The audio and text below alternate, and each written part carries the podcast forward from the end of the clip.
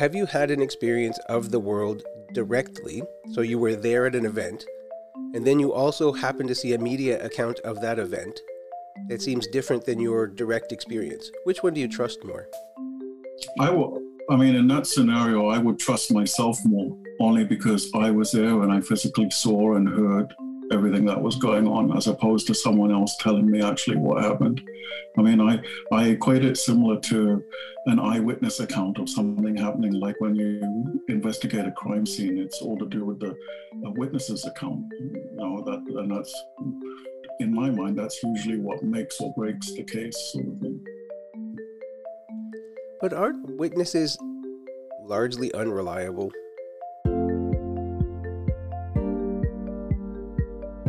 You're listening to Culture is Ordinary, a podcast about media and cultural studies. Of the readings that we did, one of the ones from Roland Barthes, which has always fascinated me, not simply for its context of uh, explanation, but by by virtue of its title, was the idea of Operation Margarine. Operation Margarine is a very odd name for a, an article, an academic article. When we think about Operation Margarine, what Roland Barthes asked us to do was imagine why is it that we accept margarine as a substitute for butter if margarine isn't as good as butter? Is it only because mediation has been good at telling us that it's not going to be perfect, but as long as you pretend that it's good enough, then we'll all be fine. Is that consistent with other forms of media in your life? That the media never really gives you the truth, it gives you close enough, and that's what you accept as your own interaction with the rest of the world. I would also agree and like believe myself at first, but looking at like other people's opinion, like we might be able to get like different interpretation of like a similar event or different perspective of an event that we may not think of and probably change our perspective as well in like some way or the other have any of you had an actual experience like that where you were someplace and then you saw a media report of it? Of course, if something big happens, you're going to look for it in the media afterwards and you're going to figure out what happened and what, what people are saying about it. Has that ever happened to you that you were someplace that happened to end up in uh, some kind of media form? Like, I know for me, I'm from a small town where logging is a main resource in our town, but there's also a big um, anti forestry movement in that town. So I know um, forestry protests and like protests about not so much old growth logging like there is now, but like just logging in general were a very popular thing in that town. So it's one of those things where like I I don't I don't really have a side honestly with that opinion, but just like one of those things where I remember going to these type of protests because honestly it was a small town that's just what you did when you were in high school because what else are you going to do on a thursday night or whatever um, and it was just one of those things where like you would see the outlets being like oh look at all these people that like hate forestry hate this hate this when also if you a lot of people from both sides would go to these protests to speak at them. Because a lot of like foresters would come to these protests and be like here let me explain to you like the good side of why we do this. Let me explain to you why we cut down the trees and why you like we don't get it. Like we want to also know why you think it's a bad thing. And then all of a sudden news outlets are running as if these foresters have turned their backs on the industry and all of a sudden they're pro or they're like anti-forestry even though they're still foresters. There'd be a lot of weird like rumors and gossip about that, but even to the point where news outlets like the smaller news outlets in these small towns have run as as if these loggers have turned their backs on their industry. So, which one is more real, the rumor or gossip? Because it's an interpretation that people pass around amongst themselves, or the report you heard on the radio or read in the newspaper later in the week? Like, you would want to believe the newspaper and the radio station because they put like they put work into it they're getting paid to tell us the truth so you would expect them to tell us the truth but at the same time they only know so much right? When they get those like eyewitness people who are at the protests and they're maybe anti-forestry they might say oh yeah look at these people turn their backs on it. And that's what the these news outlets know about and that's the only that's the truth that they think is happening. Um, i had an experience um, with the uh, black lives matter um, protests that were happening. Um, I went to both the one in Nanaimo and in Victoria. And what I realized the difference was from my experience and the media outlets was a lot of the media was glorifying the people who organized it, which I love. Like they de- definitely deserve props, but I feel like the media should have covered more of the issue and what we're fighting for rather than the people who are doing it. That's an interesting balance because the idea there is that mediation always has a structure, and that structure tends to favor things that are structural, organizational. Yeah, I have an experience like uh, when I read news, uh, like uh, in Canada, and uh, when I read news in China, I read a uh, totally different news. The content is totally different. So um, sometimes even I saw the news, I can't tell which which is real, like uh, because uh, we I can't sure I'm not sure uh, the media want us to read what kind of things, and so so I can't believe like uh, what we see and what we read. But in the end, you have to rely on somebody else's account of things in order to make sense of stuff you didn't experience firsthand. And even if you did experience it firsthand, sometimes you have to rely on somebody else to tell you about some stuff that you didn't really know how to make sense of at the time.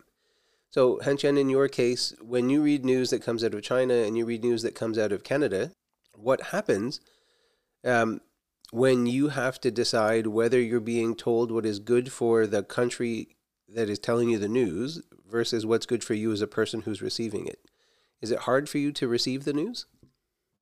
Uh, not not really hard, but like I I usually avoid to read the news about like the country relationship because um, when I read in China, um, they always tell us uh, this thing is good, but maybe uh, I saw the news out of China, they they will say, oh, those things are bad for the people. So, all forms of media have a perspective that is presented in a particular kind of way, and the more removed you are from the direct experience, the more you have to rely on somebody else's account. So, you have to rely on a media based account. Have you ever changed your vision of your memories because of an official record that is different from your own? Perhaps it's that you read the lyrics to a song that you'd been singing in your head one way forever, and then all of a sudden you discovered you're a fool and you've been singing it wrong, but you like your way better than the way that it's actually written? That has happened to me constantly when I think like I'm singing the li- right lyrics, but like in reality, like it's like totally different thing. Yeah, for me, there's definitely been uh, a few times where uh, the media, for example, has changed my outlook on something. Um, the first one that comes to mind would have to be the the Olympic Games. So for years, obviously, growing up as a sports fan, um, I love the Olympics, loved watching them. Always wished I could go. But then as I grow older, you learn that they're actually not very good for the economy and that they have, uh, often have a lot of repercussions for the city that hosts them, usually putting them into millions of dollars of debt and that sort of thing. So it is interesting how like the media in that sense took something that I once loved and kind of put a negative connotation on it and made me think more um, like realistically about it rather than just like the event that it was. You're listening to Culture is Ordinary. Okay, how about this? I watched the Raptors game last night and I was again disappointed, but you know, that happens some seasons.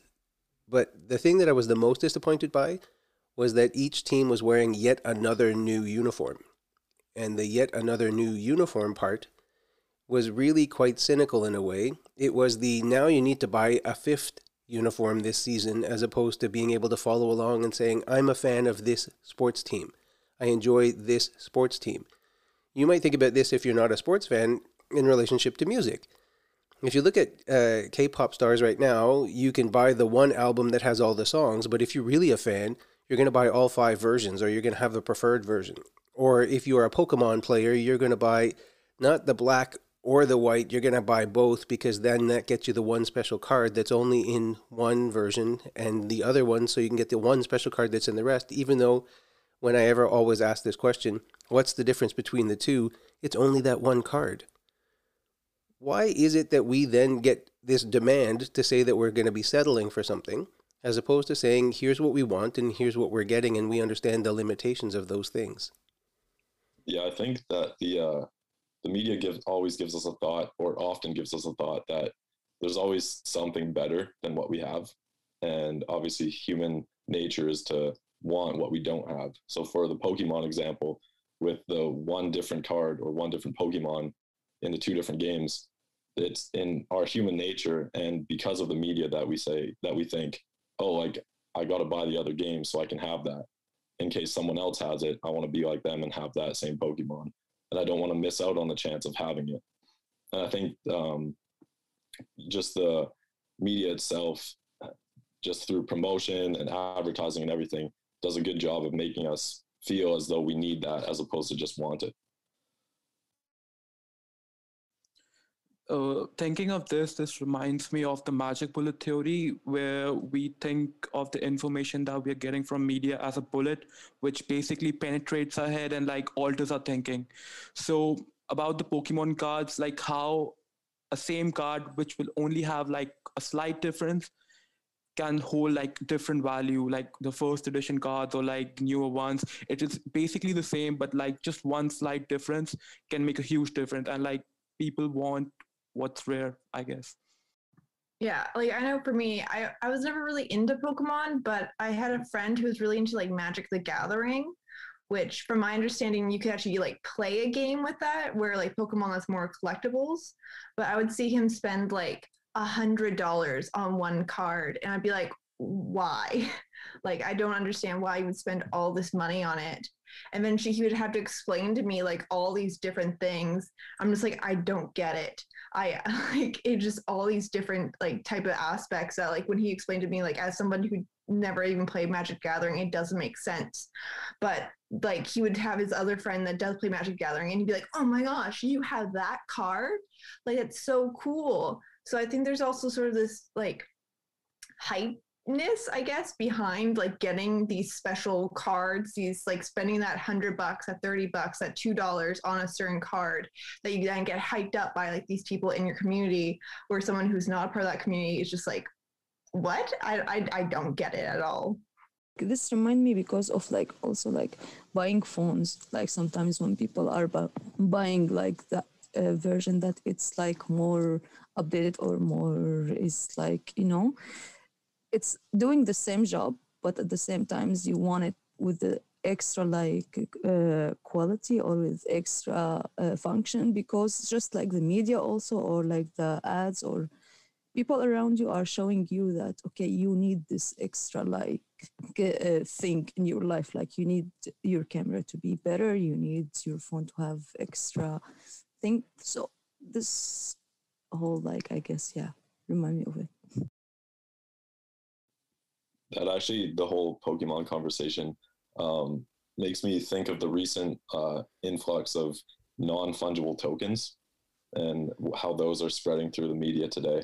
So pretty much what a, what are non fungible tokens? Yeah, so pretty much what that is, it's um like a unique digital item. It can be like art, audio, a GIF, uh, video that they only make a select number of and that you can trade and purchase or sell online.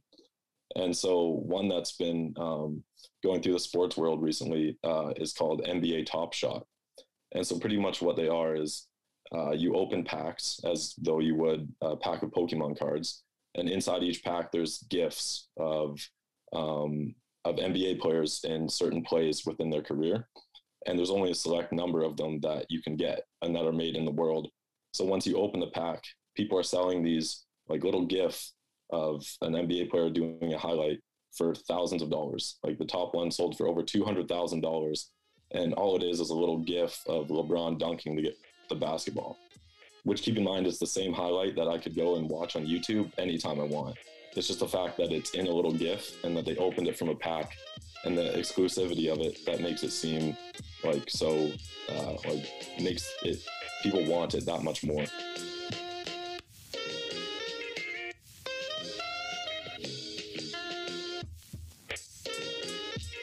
This um, reminds me of like during quarantine, there was this um, like on TikTok, it was trending that people would buy these things called mini brands. So it's like brands, it's like like it's like the Kinder Egg. You don't like what's in it, so it'd be like let's say like a Heinz ketchup bottle or like mayonnaise or like anything like that, and was like hidden in an egg, and you didn't know what it was, but people would start collecting it, and people just kept on buying it, and they just kept on trending, and there were like so many news articles about it and stuff, and there was like you couldn't do physically anything with it. It was just like a small mini brand or something, and people just thought it was so cute, so they just kept on buying it. And yeah, it just made no sense at all. That goes back to Operation Margarine. When we go back to the idea of Operation Margarine, part of the thing that it is is that there is perhaps a perceived need or perhaps a perceived goal, but we want to create an opportunity to produce something to fulfill that goal. But why don't we find a way to make it as limited or as low uh, low stakes as possible?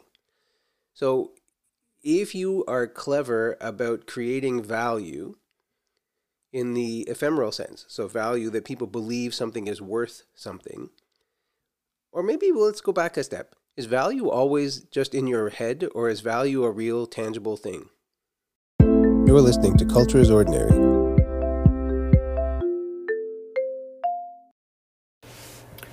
The keychain from a galaxy far, far away. When I thought about which object I want to talk about for my nostalgic impulse, I immediately thought about all the items I brought with me to Canada that are reminding me of something. I quickly noticed every object generally has its own history irreversibly connected to someone's story. So then I thought more carefully about the things I brought with me solely for the purpose of reminding me, making me feel nostalgic, or I should rather say for making me feel connected to home and to a personal safe place while I am in the unknown. I have to admit, I brought many small objects dear to me to accompany me during my semester abroad. I brought all kinds of things, be it some photos of my family and me, letters from my partner, a notebook from her, or even jewelry she made from my grandmother's and grandfather's belongings, who both passed away last year and who I miss dearly. Alongside, I brought objects which aren't as meaningful but still hold beautiful memories, such as a certain pair of socks or the clothes I chose to bring in general. Evocative objects are everywhere. However, the one object I want to share with you in more detail I hold especially dear. It was a gift from my partner, which he crafted for me for my birthday last November. It's a keychain. The most common thing in the world, you could say, yet one used every day. Of course, it's not just any keychain. To me, it means a lot. Before you can understand how I feel about it, I have to describe it to you. Naturally, it would be much easier to show you a picture of it but I will try my best to visualize it for you. First thing, and easiest to grasp, it's a toy. It's a Lego figure. My partner drills a hole in it and glued its bricks so it won't fall apart.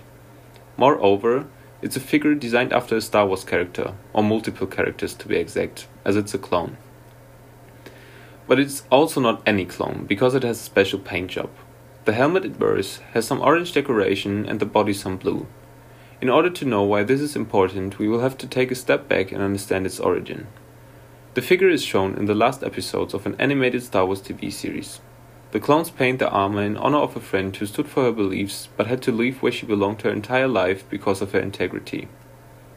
When they eventually meet again, the clones decide to show their respect for their old friend by applying the decorations to their armor. When I saw the scenes for the first time, I was deeply moved by the relationship and friendship of the characters I followed since I was a little child. And that's why I feel nostalgic about the look of the figure, precisely because I'm such a great Star Wars fan and always have been. But because it's a clone, it also reminds me of something that doesn't appear obvious at first glance. It reminds me of individuality and to never judge a book by its cover. I also feel nostalgic because of the simple fact it's a Lego figure, and it takes me back to vivid childhood memories of my best friend and me playing with Lego all the time. To me, this is not about the warrior or anything like it. To be honest, I despise violence in any form. No, to me, this keychain symbolizes uh, something else. It's a symbol for friendship, loyalty, and integrity, and it's a reminder to be there for one another even when physically apart. But then it means even more to me. Because my partner transformed it into a keychain with her own hands and went through the struggle of obtaining this rare figure just because she knew how I will feel about it and how happy I will be. And because she accepts me the way I am, this keychain represents her acceptance and understanding to me. And it makes me understand the intimacy we share between one another. Since the day she gifted the keychain to me, a part of her lives in an object that seems superficial from the outside, but doesn't feel superficial to me. The keychain from galaxy far, far away makes me feel connected to where I feel home, and it makes me feel grateful for being so fortunate to have my partner beside me at all times. Further is the tactility of the figure, calming me down because I'm always able to feel it even when I cannot look at it. Because of all of the above, the keychain is a lucky charm to me, a Glücksbringer, an object which brings fortune. It reminds me of not forgetting the fun of my childhood, to stand by my friends and to stay optimistic at all times because I know I'm never alone. It reminds me of happiness. When I will eventually return back home, the keychain I brought I brought will have grown with me, and it will most certainly remind me of the time I went to Vancouver Island in 2021, and of all the things I got to know and learned, of all the people I met and the experiences I made. As with all the other objects I brought, there will be added another layer of meaning to its aura of nostalgia. You're listening to Culture is Ordinary. You're describing the idea that you are willing to pay a certain amount of money for something that you think has value, but you didn't really yet describe, although Benjamin is in, intimating it and, and Megan is as well, you didn't really describe uh, a distinction between utility value and social value.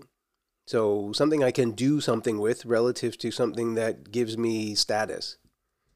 Um, could it be both? Like it could have value to you, but like to another person, it could have no value at all. So say if I collect something that specific thing has value to me, but if someone from the outside looks at it and think, oh, you're collecting something that doesn't make sense to them, it wouldn't have as much as value as it does to me.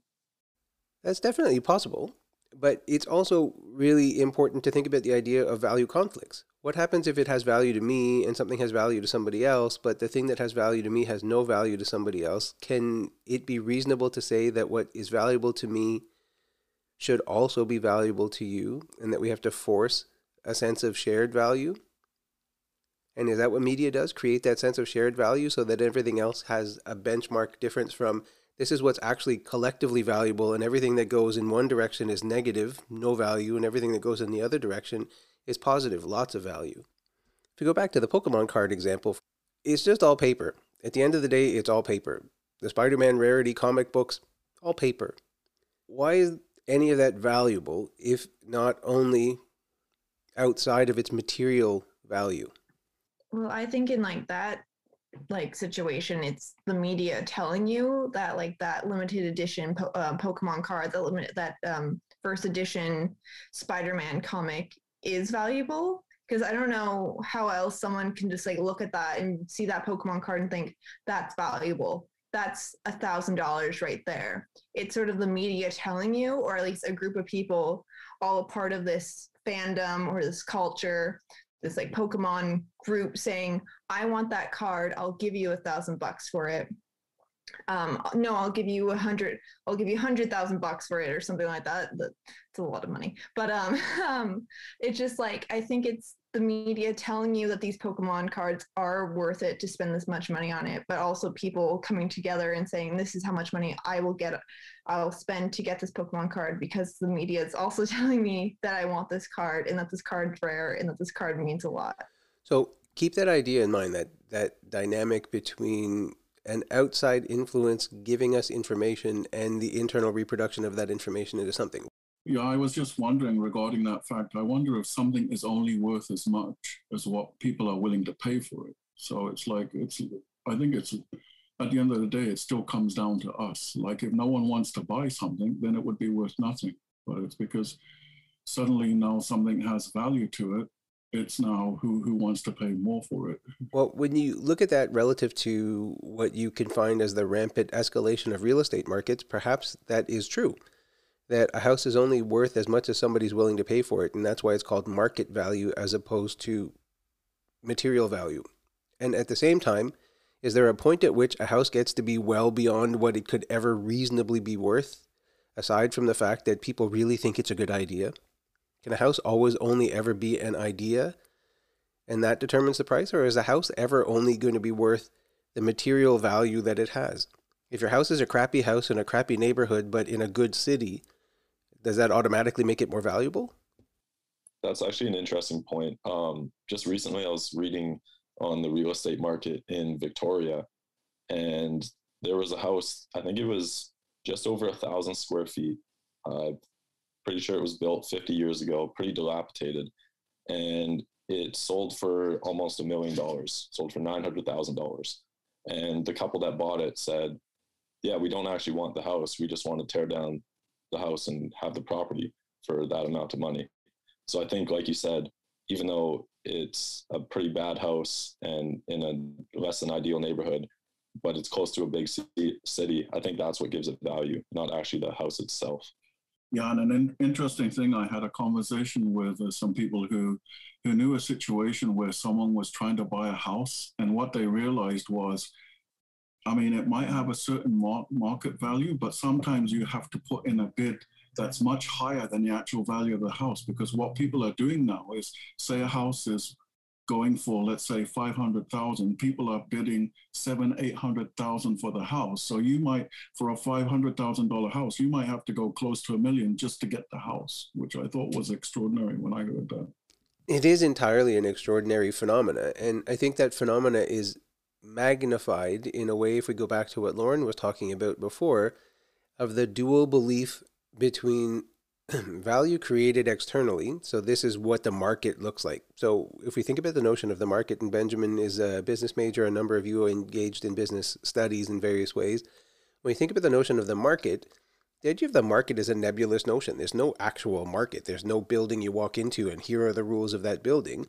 There are different conditions of social as well as uh, transactional experience that occur.